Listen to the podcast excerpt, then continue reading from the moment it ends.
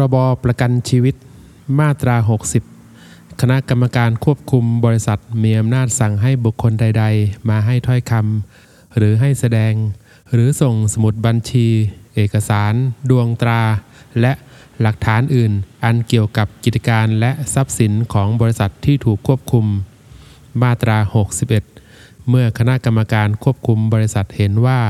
บริษัทที่ถูกควบคุม จะดำเนินกิจการของตนเองต่อไปได้ ให้รายงานต่อรัฐมนตรี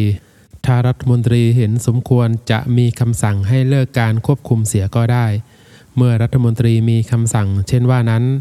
ให้นายทะเบียนแจ้งคำสั่งนั้นไปยังบริษัท และให้ประกาศคำสั่งในราชกิจจานุเบกษา และหนังสือพิมพ์รายวันที่ออกจำหน่าย ในท้องถิ่นที่สำนักงานใหญ่ของบริษัทตั้งอยู่อย่างน้อยสองฉบับ มาตรา 62 เมื่อคณะกรรมการควบคุมบริษัทเห็นว่าบริษัทที่ถูกควบคุม ไม่อาจดำเนินกิจการต่อไปได้ และมีเหตุสมควรเพิกถอนใบอนุญาตประกอบธุรกิจประกันชีวิตตามมาตรา 64 ให้รายงานต่อรัฐมนตรี ถ้ารัฐมนตรีเห็นว่ามีเหตุอันสมควร จะมีคำสั่งเพิกถอนใบอนุญาตประกอบธุรกิจประกันชีวิตของบริษัทนั้นเสียตามมาตรา 64 ก็ได้ มาตรา 63 คณะกรรมการควบคุมบริษัท อาจได้รับเงินค่าตอบแทนในการปฏิบัติหน้าที่ตามที่รัฐมนตรีกำหนด โดยให้จ่ายจากทรัพย์สินของบริษัท หมวด 3 การเพิกถอนใบอนุญาตประกอบธุรกิจประกันชีวิต มาตรา 64 รัฐมนตรีมีอำนาจสั่งเพิกถอนใบอนุญาตประกอบธุรกิจประกันชีวิต เมื่อปรากฏแก่รัฐมนตรีว่าบริษัท 1. มีหนี้สินเกินกว่าทรัพย์สิน หรือมีฐานะการเงินไม่มั่นคง อันอาจเกิดความเสียหายแก่ผู้เอาประกันภัยหรือประชาชน 2. ฝ่าฝืนบทบัญญัติแห่งพระราชบัญญัตินี้ หรือกฎกระทรวง เงื่อนไขที่รัฐมนตรีกำหนด หรือประกาศที่ออก หรือกำหนดตามความในพระราชบัญญัตินี้ หรือไม่ปฏิบัติตามคำสั่งของรัฐมนตรี นายทะเบียน หรือพนักงานเจ้าหน้าที่ ซึ่งสั่งการตามพระราชบัญญัตินี้ ทั้งนี้ในเมื่ออาจทำให้เกิดความเสียหายแก่ผู้เอาประกันภัยหรือประชาชน 3. หยุดประกอบธุรกิจประกันชีวิต โดยไม่มีเหตุอันสมควร 4. ประวิงการจ่ายเงินที่ต้องใช้ ตามกรมธรรม์ประกันภัย หรือประวิงการคืนเบี้ยประกันภัยที่ต้องจ่ายหรือคืน โดยไม่มีเหตุอันสมควร หรือจ่ายหรือคืนไปโดยไม่สุจริต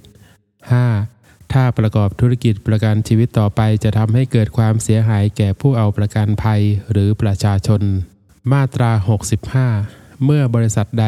ถูกสั่งเพิกถอนใบอนุญาตประกอบธุรกิจประกันชีวิต ให้บริษัทนั้นเลิกกัน นับแต่วันที่ถูกสั่งเพิกถอนใบอนุญาต และให้มีการชำระบัญชี ในการชำระบัญชีนั้น ให้รัฐมนตรีแต่งตั้งผู้ชำระบัญชี การใดที่เป็นอำนาจหน้าที่ของที่ประชุมใหญ่ ผู้ถือหุ้น ให้เป็นอำนาจหน้าที่ของนายทะเบียน มาตรา 66 เพื่อประโยชน์แก่การชำระบัญชี ให้ถือว่าบริษัท ซึ่งเป็นสาขาของบริษัทประกันชีวิตต่างประเทศ เป็นบริษัทจำกัดและเพื่อประโยชน์แก่การนี้ให้ถือว่านายทะเบียนและกรมการประกันภัย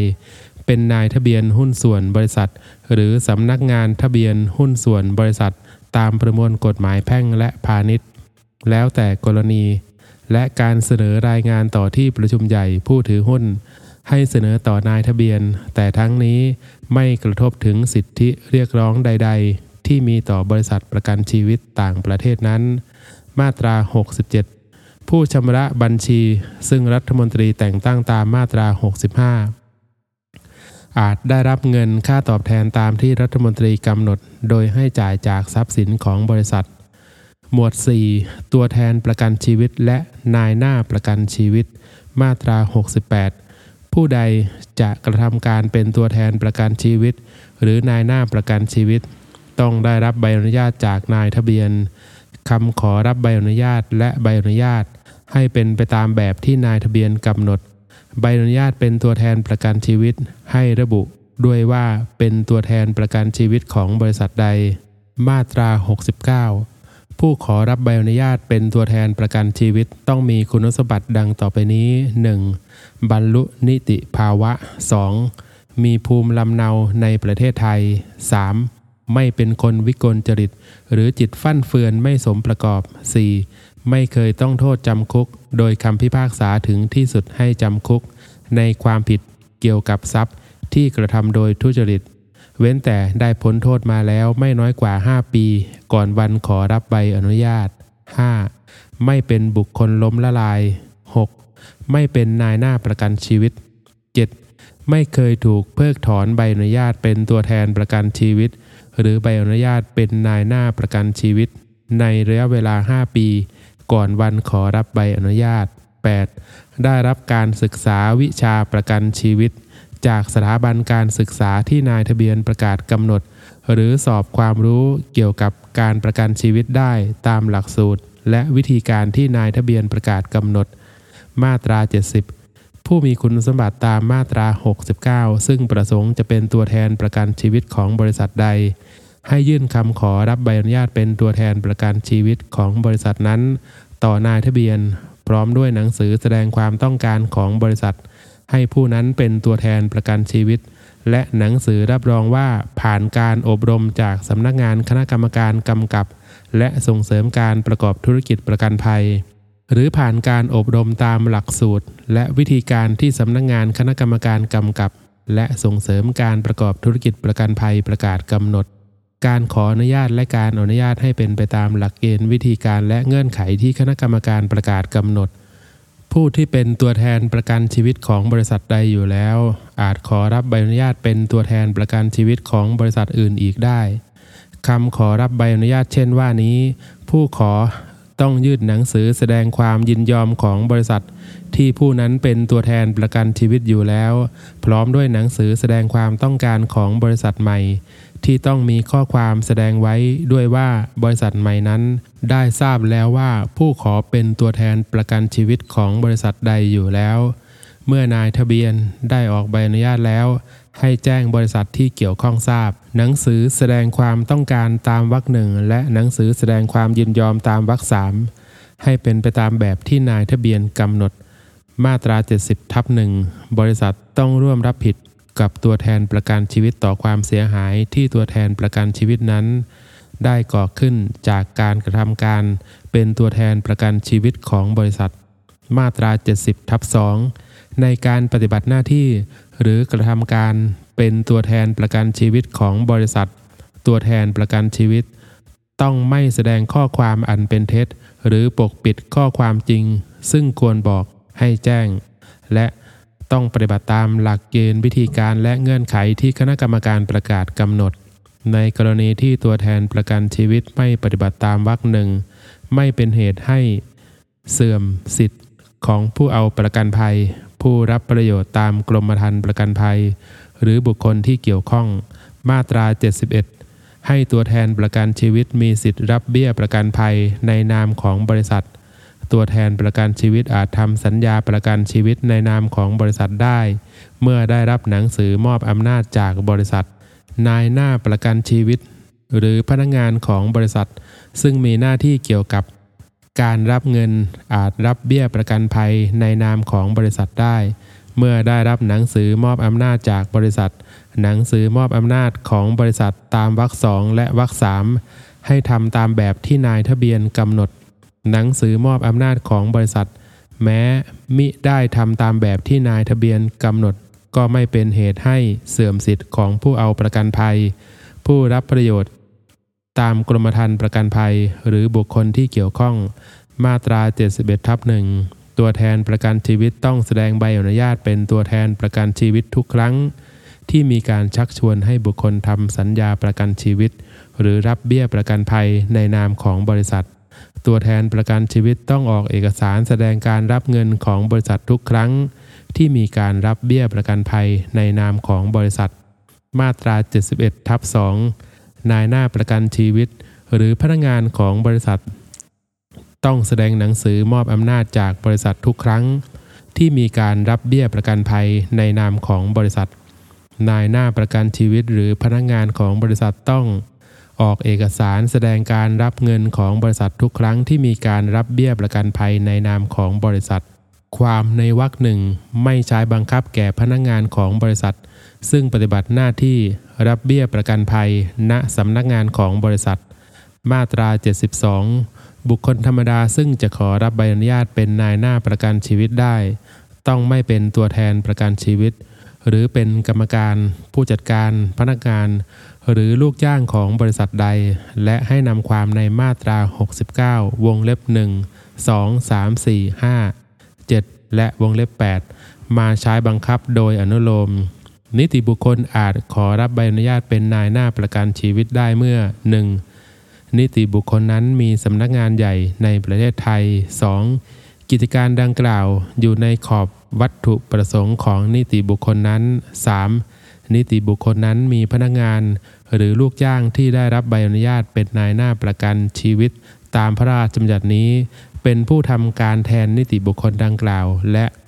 4. นิติบุคคลนั้นต้องไม่เคยถูกเพิกถอนใบอนุญาตเป็นนายหน้าประกันชีวิต ในระยะเวลา 5 ปี ก่อนวันขอรับใบอนุญาต มาตรา 73 บุคคลธรรมดาหรือนิติบุคคลซึ่งมีคุณสมบัติตามมาตรา 72 ประสงค์จะเป็นนายหน้าประกันชีวิต ให้ยื่นคำขอรับใบอนุญาตต่อนายทะเบียน การออกใบอนุญาตให้นิติบุคคลเป็นนายหน้าประกันชีวิต ให้เป็นไปตามหลักเกณฑ์และเงื่อนไขที่นายทะเบียนกำหนดคำขอรับใบอนุญาตและใบอนุญาตตามมาตรานี้ ให้ทำตามแบบที่นายทะเบียนกำหนด มาตรา 74 นายหน้าประกันชีวิต ต้องมีสำนักงงาน ตามที่ระบุไว้ในคำขอรับใบอนุญาตเป็นนายหน้าประกันชีวิต ในกรณีย้ายสำนักงาน ต้องแจ้งต่อนายทะเบียนเป็นหนังสือภายใน 5 วัน นับแต่วันที่ย้าย มาตรา 75 ให้นายหน้าประกันชีวิตจัดทำสมุดทะเบียน สมุดบัญชี และเอกสารเกี่ยวกับธุรกิจของตน ตามแบบและรายการที่นายทะเบียนกำหนด เมื่อมีเหตุจะต้องลงในสมุดทะเบียน สมุดบัญชี และเอกสารตามวรรคหนึ่ง ให้นายหน้าประกันชีวิตลงรายการเกี่ยวกับเหตุ ในสมุดทะเบียน สมุดบัญชีและเอกสารเช่นว่านั้น ภายใน 7 วัน นับแต่วันที่มีเหตุจะต้องลงรายการนั้น มาตรา 76 ให้นายหน้าประกันชีวิต เก็บรักษาสมุดทะเบียน สมุดบัญชี และเอกสารเกี่ยวกับ ธุรกิจของตนรวมทั้งเอกสารประกอบการลงสมุดทะเบียน และสมุดบัญชี ไว้ที่สำนักงานของตนไม่น้อยกว่า 5 ปี นับแต่วันลงรายการครั้งสุดท้าย ในสมุดทะเบียน หรือสมุดบัญชีนั้น มาตรา 77 ใบอนุญาตเป็นตัวแทนประกันชีวิต และใบอนุญาตเป็นนายหน้าประกันชีวิต ให้มีอายุ 1 ปี นับแต่วันที่ออกใบอนุญาต ถ้าผู้รับใบอนุญาตดังกล่าวประสงค์ จะขอต่ออายุใบอนุญาต ให้ยื่นคำขอต่ออายุใบอนุญาตต่อนายทะเบียนภายในกำหนด 2 เดือน ก่อนใบอนุญาตสิ้นอายุ โดยผู้ขอต่ออายุใบอนุญาตต้องมีหนังสือรับรองว่าผ่านการฝึกอบรมเพิ่มเติม จากสำนักงานคณะกรรมการกำกับและส่งเสริมการประกอบธุรกิจประกันภัย หรือผ่านการอบรมตามหลักสูตร และวิธีการที่สำนักงานคณะกรรมการกำกับ และส่งเสริมการประกอบธุรกิจประกันภัยประกาศกำหนด ถ้าผู้ได้รับใบอนุญาตตามวรรคหนึ่งได้ต่ออายุใบอนุญาตครบ2คราวติดต่อกันแล้ว และได้ยื่นคำขอต่ออายุใบอนุญาต ให้ใบอนุญาตที่ออกให้ต่อไป มีอายุครั้งละ 5 ปี การขอต่ออายุใบอนุญาตและการอนุญาต ให้เป็นไปตามหลักเกณฑ์วิธีการและเงื่อนไขที่คณะกรรมการประกาศกำหนด มาตรา 78 นายหน้าประกันชีวิตผู้ใด ได้รับแต่งตั้งให้เป็นกรรมการ ผู้จัดการ พนักงานหรือลูกจ้างในบริษัทใด ให้ใบอนุญาตเป็นนายหน้าประกันชีวิตของผู้นั้นสิ้นสุดลง มาตรา 79 ในกรณีที่บริษัทได้ส่งมอบกรมธรรม์ประกันภัยแก่ผู้เอาประกันภัย หรือผู้รับประโยชน์ตามกรมธรรม์ประกันภัยนั้นแล้วก็ดี หรือได้ส่งมอบแก่นายหน้าประกันชีวิต เพื่อส่งมอบแก่ผู้เอาประกันภัย หรือผู้รับประโยชน์ตามกรมธรรม์ประกันภัยนั้นก็ดี ให้สันนิษฐานไว้ก่อนว่า ผู้เอาประกันภัยรายนั้น ได้ชำระเบี้ยประกันภัยแก่บริษัทแล้ว มาตรา 80พื่อประโยชน์ในการตรวจสอบการปฏิบัติของนายหน้าประกันชีวิต นายทะเบียนและพนักงานเจ้าหน้าที่มีอำนาจเรียกให้นายหน้าประกันชีวิตมาให้ถ้อยคำหรือสั่งให้ส่งสมุดทะเบียน สมุดบัญชี หรือเอกสารใด ๆ หรือให้ส่งรายงานตามแบบและรายการที่นายทะเบียนกำหนด เพื่อตรวจสอบ หรือจะเข้าไปในสำนักงานของบุคคลดังกล่าว ในเวลาระหว่างพระอาทิตย์ขึ้น และพระอาทิตย์ตก เพื่อตรวจสอบดังกล่าวก็ได้ ในการนี้นายหน้าประกันชีวิตต้องอำนวยความสะดวกตามสมควร มาตรา 81นายทะเบียนมีอำนาจสั่งเพิกถอนใบอนุญาตเป็นตัวแทนประกันชีวิต หรือใบอนุญาตเป็นนายหน้าประกันชีวิต เมื่อปรากฏแก่นายทะเบียนว่า ตัวแทนประกันชีวิต หรือนายหน้าประกันชีวิต 1. กระทำการอันเป็นการฝ่าฝืนบทบัญญัติแห่งพระราชบัญญัตินี้ 2. ฝ่าฝืนหรือไม่ปฏิบัติตามหลักเกณฑ์ วิธีการและเงื่อนไขที่นายทะเบียน หรือคณะกรรมการประกาศกำหนด 3. ขาดคุณสมบัติ ตามมาตรา 69 หรือมาตรา 72 แล้วแต่กรณี 4. ดำเนินงานทำให้เกิด หรืออาจทำให้เกิดความเสียหายแก่ผู้เอาประกันภัย ผู้รับประโยชน์ตามกรมธรรม์ประกันภัย หรือประชาชน เมื่อนายทะเบียนสั่ง เพิกถอนใบอนุญาตตามวรรคหนึ่งแล้ว ให้แจ้งคำสั่งนั้นไปยังผู้ถูกสั่งเพิกถอนใบอนุญาต มาตรา 82 ผู้ถูกสั่งเพิกถอนใบอนุญาตตามมาตรา 81 มีสิทธิอุทธรณ์ต่อรัฐมนตรีภายใน 15 วัน นับแต่วันที่ได้ทราบคำสั่งคำวินิจฉัยของรัฐมนตรีให้เป็นที่สุด มาตรา 83 ห้ามไม่ให้ผู้ใดชักชวน แนะนำหรือกระทำด้วยประการใด ๆ เพื่อให้บุคคลทำสัญญาประกันภัย กับผู้ประกอบธุรกิจประกันชีวิตในต่างประเทศ หรือกับบุคคลใด ๆ นอกจากผู้ที่ได้รับใบอนุญาตประกอบธุรกิจประกันชีวิตตามพระราชบัญญัตินี้ ความในวรรคหนึ่งมิให้ใช้บังคับแก่กรณีที่นายหน้าประกันชีวิต ซึ่งได้รับใบอนุญาตจากนายทะเบียน ให้ทำการชี้ช่อง หรือจัดการให้ผู้ที่ได้รับใบอนุญาตประกอบธุรกิจประกันชีวิตตามพระราชบัญญัตินี้ทำสัญญาประกัน ต่อกับผู้ประกอบธุรกิจประกันชีวิตในต่างประเทศ หมวด4ทับหนึ่ง นักคณิตศาสตร์ ประกันภัย มาตรา 83 ทับหนึ่งรายงานการคำนวณความรับผิดตามกรมธรรม์ประกันภัยของบริษัท ต้องผ่านการรับรองโดยนักคณิตศาสตร์ ประกันภัย มาตรา 83ทับ2ผู้ใดจะเป็นนักคณิตศาสตร์ ประกันภัย ต้องได้รับใบอนุญาตจากนายทะเบียน การขออนุญาต และการอนุญาตให้เป็นไปตามหลักเกณฑ์วิธีการและเงื่อนไขที่คณะกรรมการประกาศกำหนด มาตรา 83 ทับหนึ่งผู้ขอรับใบอนุญาตเป็นนักคณิตศาสตร์ประกันภัย ต้องมีคุณสมบัติดังต่อไปนี้ 1. สำเร็จการศึกษาทางคณิตศาสตร์ประกันภัยตามหลักสูตร หรือวิชาที่นายทะเบียนประกาศกำหนดจากสถาบันการศึกษาที่กพรับรอง และปฏิบัติงานด้านคณิตศาสตร์ ประกันภัย หรือสถิติ ที่เกี่ยวข้องกับการประกันภัยที่นายทะเบียนประกาศกำหนดมาแล้วไม่น้อยกว่า 5 ปี หรือ 2. เป็นสมาชิกระดับเฟลโลของสมาคมนักคณิตศาสตร์ประกันภัยที่นายทะเบียนประกาศกำหนด ประกาศของนายทะเบียนตามวรรคหนึ่งให้ประกาศในราชกิจจานุเบกษา มาตรา 83ทับ4ผู้ขอรับใบอนุญาต เป็นนักคณิตศาสตร์ประกันภัย ต้องไม่มีลักษณะต้องห้ามดังต่อไปนี้ 1. เคยต้องคำพิพากษาถึงที่สุดให้ลงโทษจำคุกในความผิดเกี่ยวกับทรัพย์ หรือความผิดตามมาตรา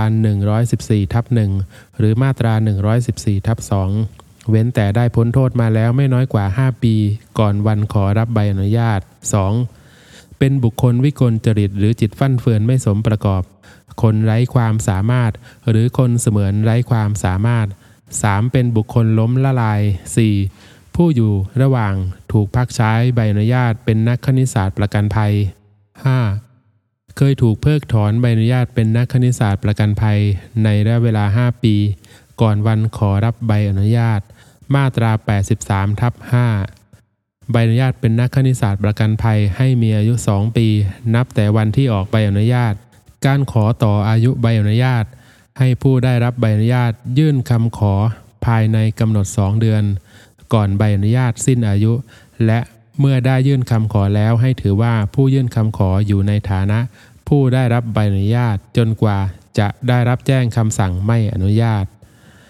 การขอต่ออายุใบอนุญาตและการอนุญาตให้เป็นไปตามหลักเกณฑ์วิธีการและเงื่อนไขที่คณะกรรมการประกาศกำหนด มาตรา 83ทับ6นักคณิตศาสตร์ประกันภัย ต้องจัดทำรายงาน หรือเอกสารที่เกี่ยวข้องกับรายงานการคำนวณความรับผิด ตามกรมธรรม์ประกันภัย หรือรายงานการวิเคราะห์ทางคณิตศาสตร์อื่น ๆ ตามแบบและรายการที่นายทะเบียนประกาศกำหนด โดยนายทะเบียนจะให้ทำคำชี้แจง เพื่ออธิบายหรือขยายความแห่งรายงาน หรือเอกสารนั้นด้วยก็ได้ มาตรา 83ทับ7นักคณิตศาสตร์ประกันภัยต้องปฏิบัติตามจรรยาบรรณแห่งวิชาชีพตามที่คณะกรรมการกำหนดโดยประกาศในราชกิจจานุเบกษา มาตรา 83ทับ8นายทะเบียนมีอำนาจสั่งพักใช้ใบอนุญาตเป็นนักคณิตศาสตร์ประกันภัย เมื่อปรากฏแก่นายทะเบียนว่านักคณิตศาสตร์ประกันภัย 1. ไม่ปฏิบัติตามมาตรา 83ทับ6หรือมาตรา 83ทับ7 2. รับรองรายงานการคำนวณความรับผิดตามกรมธรรม์ประกันภัย โดยขาดความระมัดระวัง การสั่งพักใช้ใบอนุญาตตามวรรคหนึ่งให้นายทะเบียนกำหนดเวลาตามที่เห็นสมควร แต่ไม่เกินครั้งละ1ปี มาตรา 83ทับ9นายทะเบียนมีอำนาจสั่ง เพิกถอนใบอนุญาตเป็นนักคณิตศาสตร์ ประกันภัย เมื่อปรากฏแก่นายทะเบียนว่านักคณิตศาสตร์ประกันภัย 1. ขาดคุณสมบัติตามมาตรา 83ทับ3หรือมีลักษณะต้องห้ามตามมาตรา 83ทับ4 2. เคยถูกสั่งพักใช้ใบอนุญาตมาแล้ว และกระทำการอย่างหนึ่งอย่างใด ตามมาตรา 83ทับ8อีก มาตรา 83ทับ10 ผู้ถูกสั่งพักใช้ใบอนุญาตหรือ เพิกถอนใบอนุญาตเป็นนักคณิตศาสตร์ประกันภัยตามมาตรา 83ทับ8หรือมาตรา 83ทับ9มีสิทธิอุทธรณ์ต่อคณะกรรมการภายใน 30 วัน นับแต่วันที่ได้รับแจ้งคำสั่ง และให้คณะกรรมการพิจารณาอุทธรณ์ให้แล้วเสร็จภายใน 60 วัน นับแต่วันที่ได้รับอุทธรณ์ คำวินิจฉัยของคณะกรรมการให้เป็นที่สุด หมวด 5 กองทุนประกันชีวิต มาตรา 84 ให้จัดตั้งกองทุนขึ้นเรียกว่า กองทุนประกันชีวิต มีฐานะเป็นนิติบุคคล มีวัตถุประสงค์ เพื่อคุ้มครองเจ้าหนี้ ซึ่งมีสิทธิ์ได้รับชำระหนี้ที่เกิดจากการเอาประกันภัย ในกรณีบริษัทล้มละลาย หรือถูกเพิกถอนใบอนุญาตประกอบธุรกิจประกันชีวิต และเพื่อพัฒนาธุรกิจประกันชีวิต ให้มีความมั่นคงและเสถียรภาพ กองทุนไม่เป็นส่วนราชการ หรือรัฐวิสาหกิจตามกฎหมายว่าด้วยการงบประมาณ มาตรา 85 กองทุนประกอบด้วย 1. เงินและทรัพย์สินที่ได้รับโอนจากกองทุนเพื่อการพัฒนาธุรกิจประกันชีวิต ของสำนักงงานคณะกรรมการกำกับและส่งเสริมการประกอบธุรกิจประกันภัย 2. เงินที่ได้รับตามมาตรา 52 3. เงินที่ได้รับตามมาตรา 85ทับ3 4. เงินเพิ่มที่ได้รับตามมาตรา 85ทับ4 5. เงินค่าปรับตามมาตรา 117 หลังจากหักเงินสินบน รางวัลและค่าใช้จ่ายในการดำเนินงานแล้ว 6. เงินหรือทรัพย์สินอื่นที่มีผู้มอบให้ 7. ดอกผล หรือรายได้จากเงินหรือทรัพย์สินของกองทุน 8. เงินสนับสนุนจากรัฐบาล มาตรา 85ทับ1กองทุนมีอำนาจกระทำกิจการต่างๆ ภายในขอบ แห่งวัตถุประสงค์ตามมาตรา 84 อำนาจเช่นว่านี้ให้รวมถึง 1. ถือกรรมสิทธิ์ มีสิทธิ์ครอบครอง และมีทรัพย์สิทธิ์ต่างๆ 2. ก่อตั้งสิทธิ์ หรือกระทำนิติกรรมใดๆ ทั้งในและนอกราชอาณาจักร 3. ให้บริษัทกู้ยืมเงินเพื่อประโยชน์ในการดำเนินการตามวัตถุประสงค์ของกองทุน 4. ลงทุนหาผลประโยชน์จากทรัพย์สินของกองทุน 5. กระทำการอื่นใดที่เกี่ยวกับ หรือเกี่ยวเนื่องในการจัดการให้สำเร็จตามวัตถุประสงค์ของกองทุน มาตรา 85ทับ2 เงินกองทุนให้ใช้จ่ายเพื่อกิจการดังต่อไปนี้ 1. ให้ความช่วยเหลือเจ้าหนี้ ซึ่งมีสิทธิ์ได้รับชำระหนี้ ที่เกิดจากการเอาประกันภัย ในกรณีบริษัทล้มละลาย หรือถูกเพิกถอนใบอนุญาตประกอบธุรกิจประกันชีวิต 2. เป็นค่าใช้จ่ายในการพัฒนาธุรกิจประกันชีวิต ให้มีความมั่นคงและเสถียรภาพ ทั้งนี้ไม่เกินวงเงินที่ได้รับตามมาตรา 85 วงเล็บ 1 และวงเล็บ 2 3. เป็นค่าใช้จ่ายในการบริหารกองทุน และค่าใช้จ่ายอื่นที่เกี่ยวกับ หรือเกี่ยวเนื่องกับการจัดกิจการของกองทุน ทั้งนี้ไม่เกินอัตราที่คณะกรรมการบริหารกองทุนกำหนด มาตรา 85ทับ3ให้บริษัทนำส่งเงินเข้ากองทุน ตามอัตราที่คณะกรรมการประกาศกำหนด ด้วยความเห็นชอบของรัฐมนตรี อัตราดังกล่าวต้องไม่เกินร้อยละ 0.5 ของเบี้ยประกันภัย ที่บริษัทได้รับในรอบระยะเวลา 6 เดือน ก่อนหน้างวดที่ต้องนำส่งเงินเข้ากองทุน หลักเกณฑ์วิธีการเงื่อนไขและระยะเวลาในการนำส่ง เงินเข้ากองทุน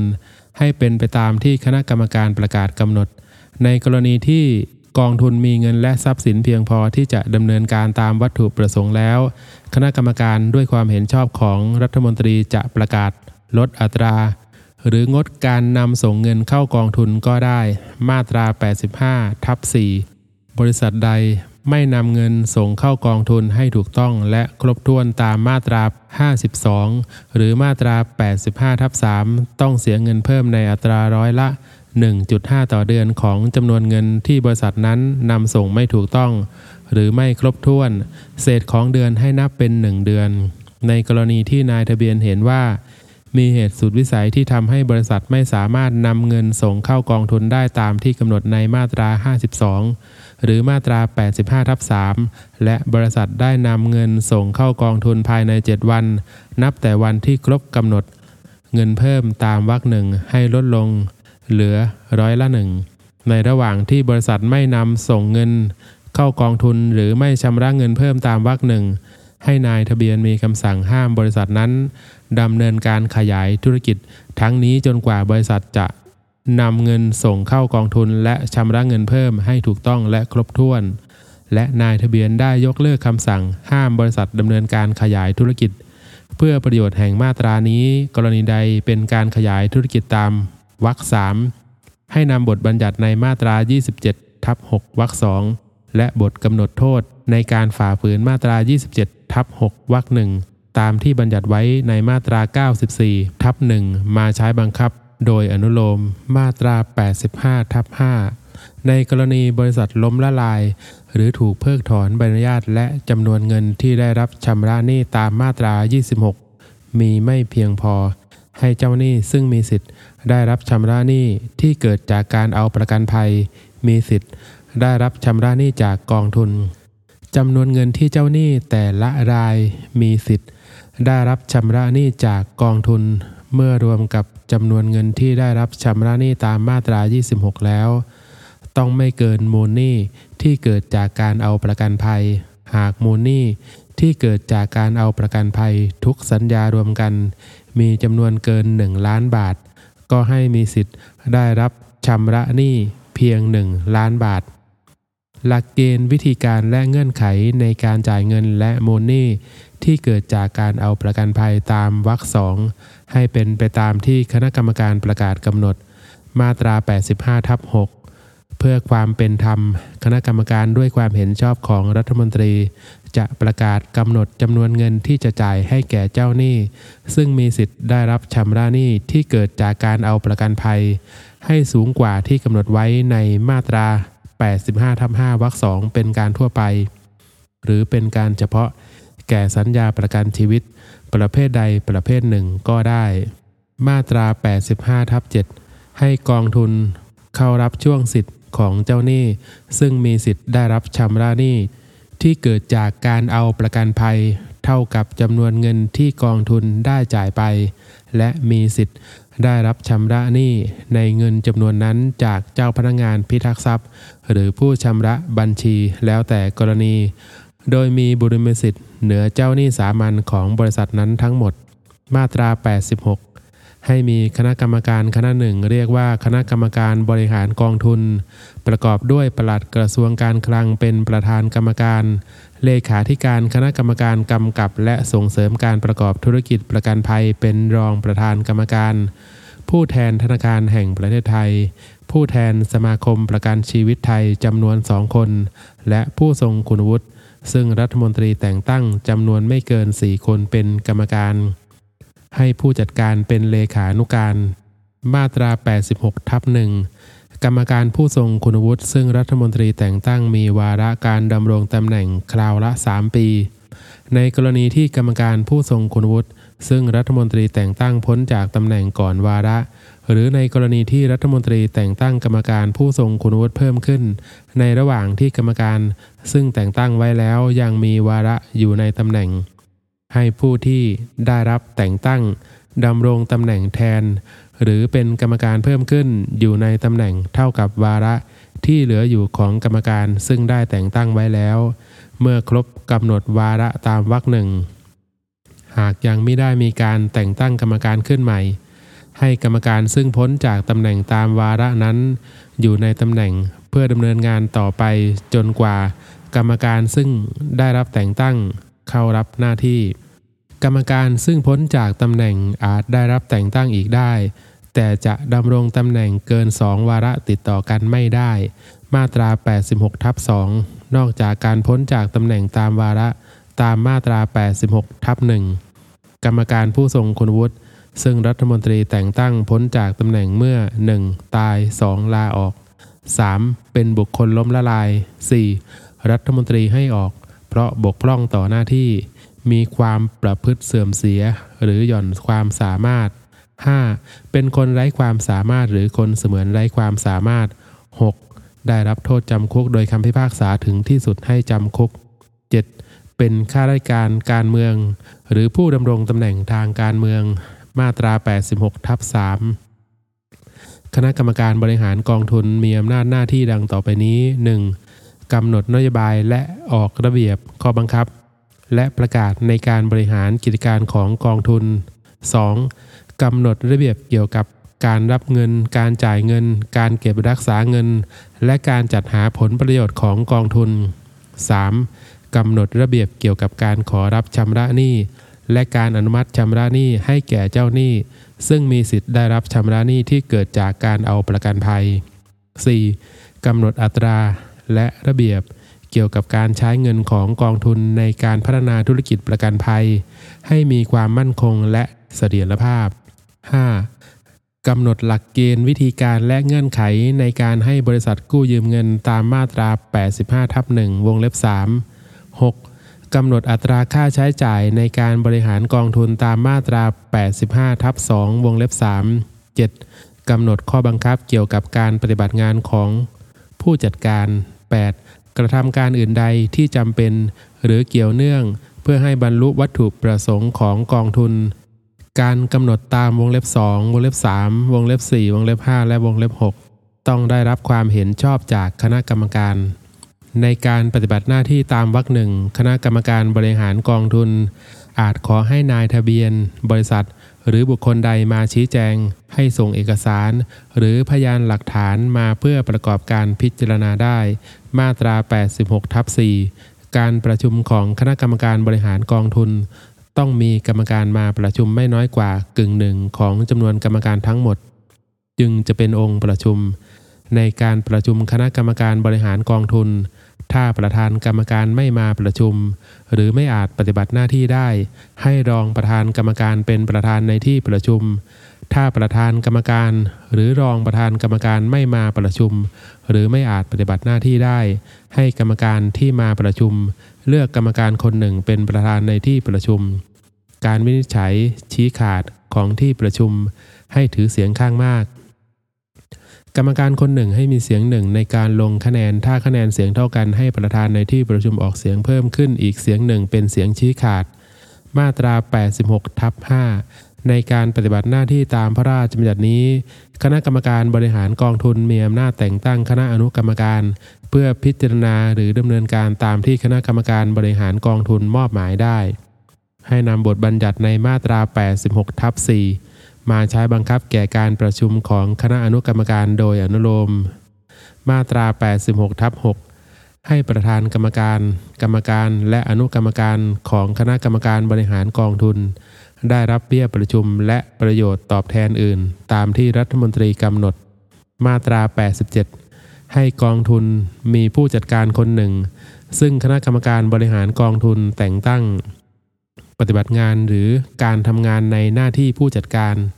ให้เป็นไปตามสัญญาจ้างที่คณะกรรมการบริหารกองทุนกำหนด โดยให้มีอายุการจ้างคราวละไม่เกิน 4 ปี และเมื่อครบกำหนดอายุสัญญาจ้างแล้ว คณะกรรมการบริหารกองทุน จะต่ออายุสัญญาจ้างอีกก็ได้ แต่จะดำรงตำแหน่งเกิน 2 วาระติดต่อกันไม่ได้ การทำสัญญาจ้างผู้จัดการให้ประธานกรรมการเป็นผู้มีอำนาจทำสัญญาในนามของกองทุน ให้ผู้จัดการได้รับเงินค่าจ้าง ค่าตอบแทน และเงินอื่นตามที่คณะกรรมการบริหารกองทุนกำหนด มาตรา 87 ทับหนึ่งผู้ได้รับการแต่งตั้งเป็นผู้จัดการต้องมีคุณสมบัติดังต่อไปนี้ 1. มีสัญชาติไทย 2. มีอายุไม่เกิน 65 ปีบริบูรณ์ 3. สามารถปฏิบัติงานให้แก่กองทุนได้เต็มเวลา มาตรา 87 ทับ 2 นอกจากคุณสมบัติตามมาตรา 87 ทับ 1 แล้ว ผู้ได้รับการแต่งตั้งเป็นผู้จัดการต้องไม่มีลักษณะต้องห้ามดังต่อไปนี้ 1. เคยต้องคำพิพากษาถึงที่สุดให้ลงโทษจำคุกในความผิดเกี่ยวกับทรัพย์ 2. เป็นหรือเคยเป็นบุคคลล้มละลาย 3. เป็นข้าราชการพนักงาน หรือลูกจ้างของกระทรวงทบวงกรม ราชการส่วนท้องถิ่น รัฐวิสาหกิจ ตามกฎหมายว่าด้วยวิธีการงบประมาณ หรือหน่วยงานอื่นของรัฐ 4. เป็นข้าราชการการเมืองหรือผู้ดำรงตำแหน่งทางการเมือง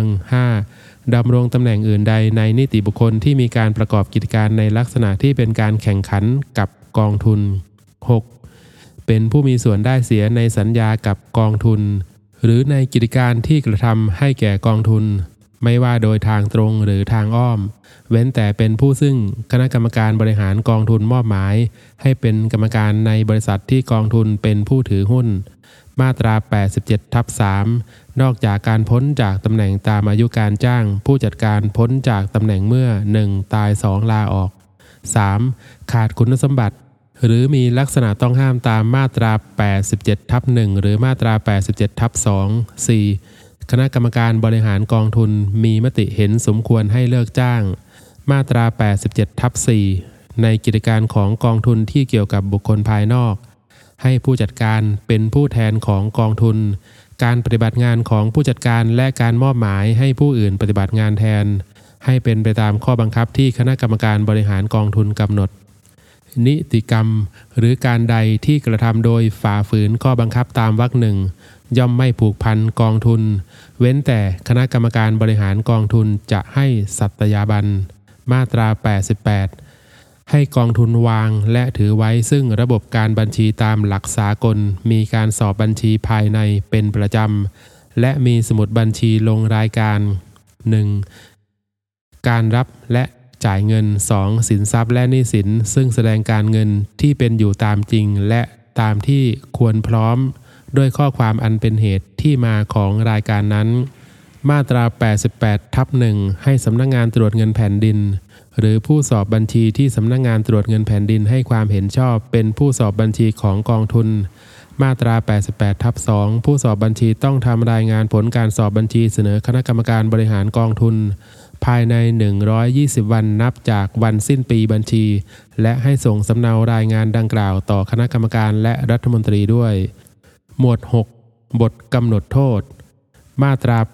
89 บริษัทใดฝ่าฝืน หรือไม่ปฏิบัติตามมาตรา 8วรรค5มาตรา 9 มาตรา 10 มาตรา 11 มาตรา 17 มาตรา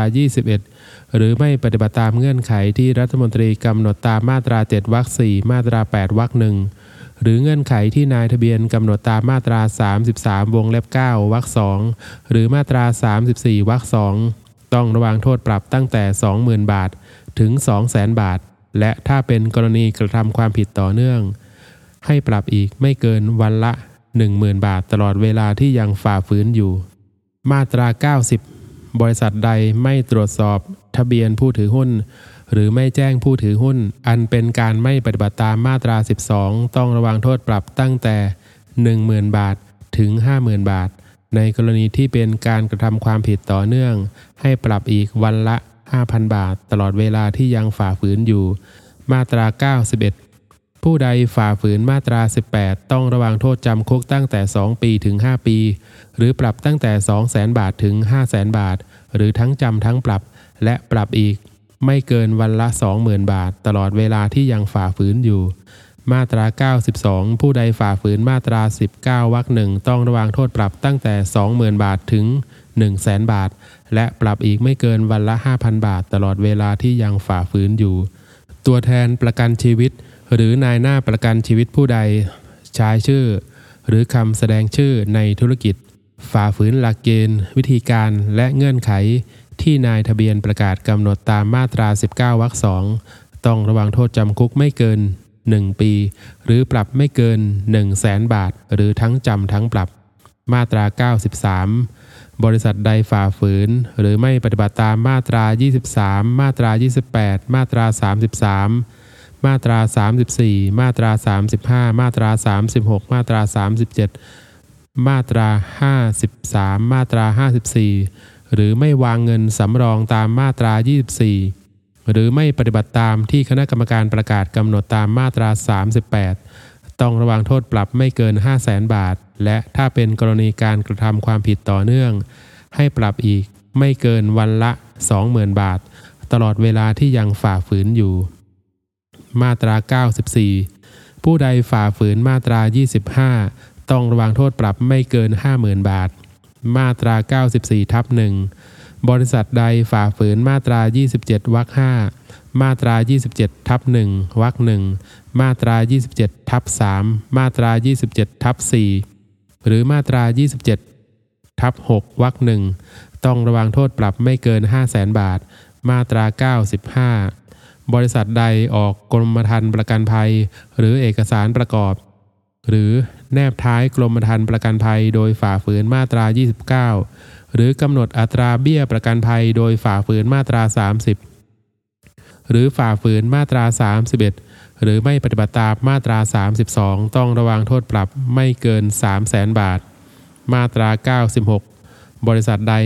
ไม่ปฏิบัติตามมาตรา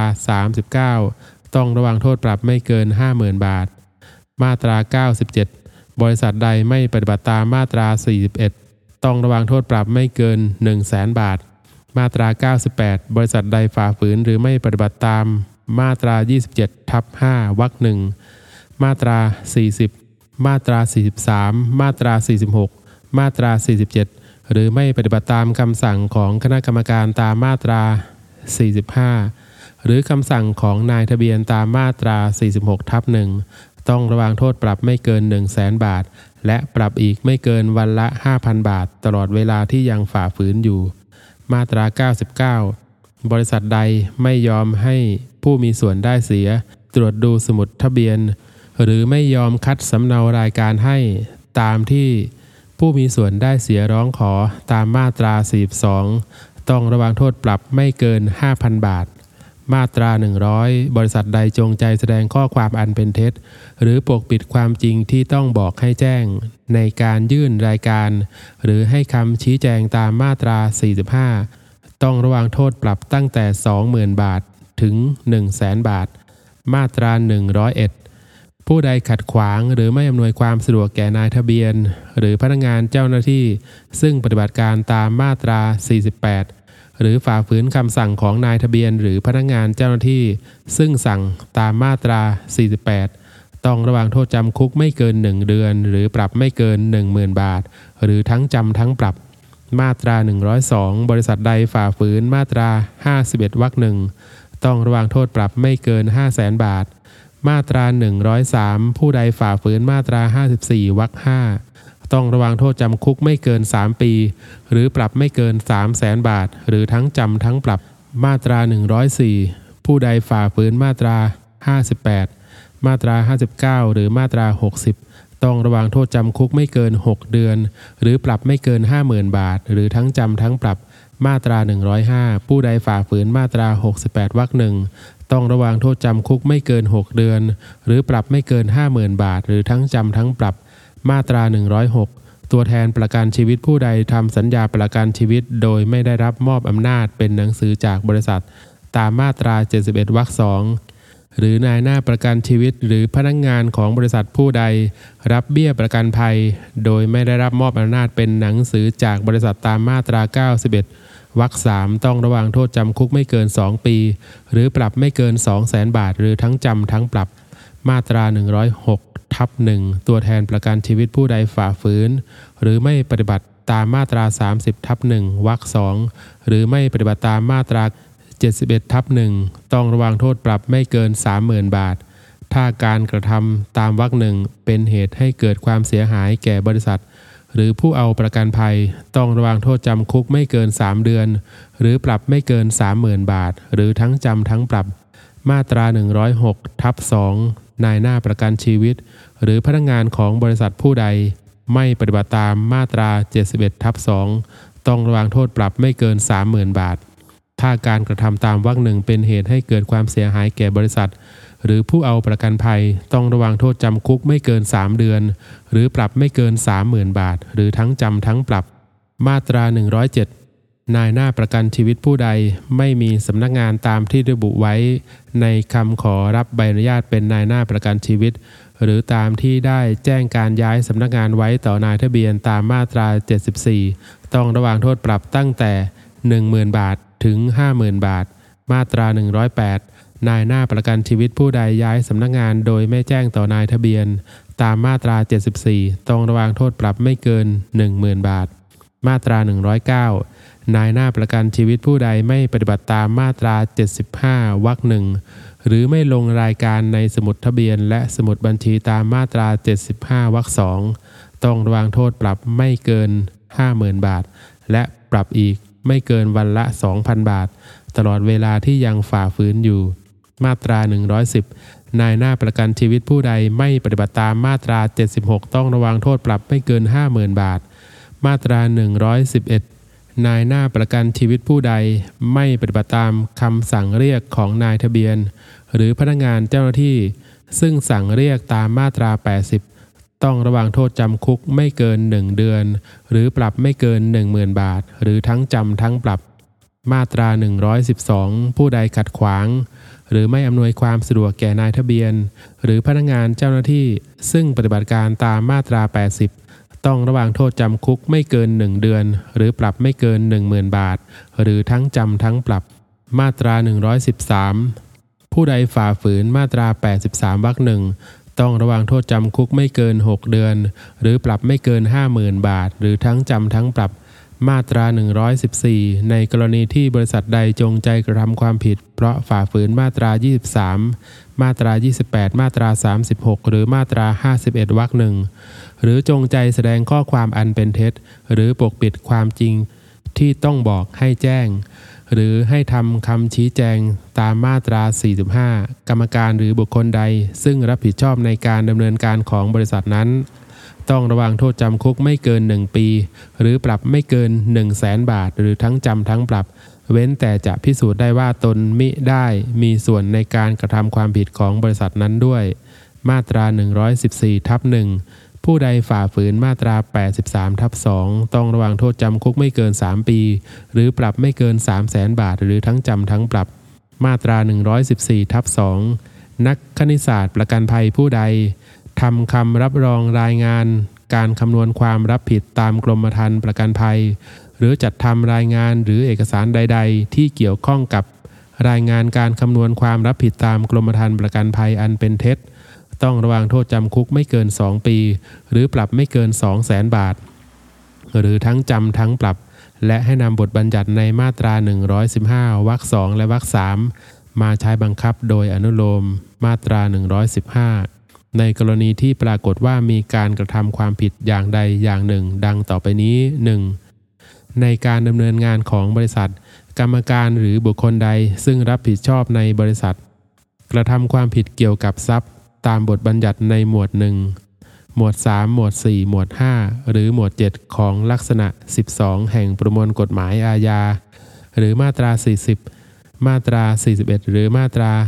42 แห่งพระราชบัญญัติกำหนดความผิด เกี่ยวกับห้างหุ้นส่วน จดทะเบียน ห้างหุ้นส่วนจำกัด บริษัทจำกัดสมาคมและมูลนิธิ พศ 2499 หรือมาตรา 215 หรือมาตรา 216 แห่งพระราชบัญญัติบริษัทมหาชนจำกัด พศ 2535 2. ในการสอบบัญชีของบริษัท ผู้สอบบัญชีผู้ใดกระทำความผิดตามมาตรา 269 แห่งประมวลกฎหมายอาญา หรือมาตรา 31 แห่งพระราชบัญญัติกำหนดความผิดเกี่ยวกับห้างหุ้นส่วน จดทะเบียน ห้างหุ้นส่วนจำกัด บริษัทจำกัด สมาคม และมูลนิธิ พศ 2499 3. ผู้ใดเป็นผู้ใช้ให้กระทำความผิด หรือเป็นผู้สนับสนุนการกระทำความผิดตามวงเล็บหนึ่งหรือวงเล็บสองให้ถือว่ากรมการประกันภัยเป็นผู้เสียหายตามประมวลกฎหมายวิธีพิจารณาความอาญา ในความผิดตามมาตรานี้ เมื่อพนักงานอายการยื่นฟ้องคดีอาญา ให้พนักงานอายการมีอำนาจเรียกทรัพย์สิน หรือราคา หรือค่าสินใหม่ทดแทน เพื่อความเสียหายแทนผู้ได้รับความเสียหายด้วย ในการนี้ให้นำบทบัญญัติว่าด้วยการฟ้องคดีแพ่งที่เกี่ยวเนื่องกับคดีอาญา ตามประมวลกฎหมายวิธีพิจารณาความอาญา มาใช้บังคับโดยอนุโลม มาตรา 116 ในกรณีที่ปรากฏหลักฐานว่าบุคคลใดกระทำความผิดตามที่บัญญัติ ไว้ในมาตรา 115 และกรมการประกันภัยเห็นว่าหากปล่อยเนิ่นช้าไว้ อาจเกิดความเสียหายแก่ประโยชน์ของประชาชน ให้กรมการประกันภัยมีอำนาจสั่งยึด หรืออายัดทรัพย์สินของบุคคลนั้น หรือทรัพย์สินซึ่งตามกฎหมายอาจถือได้ว่าเป็นของบุคคลนั้น แต่จะยึด หรืออายัดทรัพย์สินไว้เกินกว่า 6 เดือนไม่ได้ เว้นแต่ในกรณีมีการฟ้องคดีต่อศาลให้คำสั่งยึด หรืออายัดดังกล่าว คงมีผลต่อไปจนกว่าศาลจะสั่งเป็นอย่างอื่น ในกรณีมีเหตุจำเป็นไม่สามารถฟ้องคดีได้ภายใน 6 เดือนศาลที่มีเขตอำนาจจะสั่งขยายระยะเวลาออกไปอีก ตามคำขอของกรมการประกันภัยก็ได้ ให้กรมการประกันภัย มีอำนาจแต่งตั้งพนักงานเจ้าหน้าที่ของกรมการประกันภัย เป็นผู้ดำเนินการยึด หรืออายัดทรัพย์สินตามวรรคหนึ่งการยึด หรืออายัดทรัพย์สินตามวรรคหนึ่งให้นำบทบัญญัติแห่งประมวลรัษฎากร มาใช้บังคับโดยอนุโลม ในกรณีตามวรรคหนึ่งเมื่อมีเหตุอันควรสงสัยว่าบุคคลดังกล่าวจะหลบหนีออกนอกราชอาณาจักร เมื่อกรมการประกันภัยร้องขอ ให้ศาลอาญา มีอำนาจสั่งห้ามมิให้บุคคลนั้น ออกนอกราชอาณาจักรไว้ก็ได้ ในกรณีฉุกเฉินที่มีความจำเป็นรีบด่วน เมื่ออธิบดีกรมการประกันภัย หรือบุคคลที่อธิบดีกรมการประกันภัย มอบหมาย แจ้งให้อธิบดีกรมตำรวจทราบ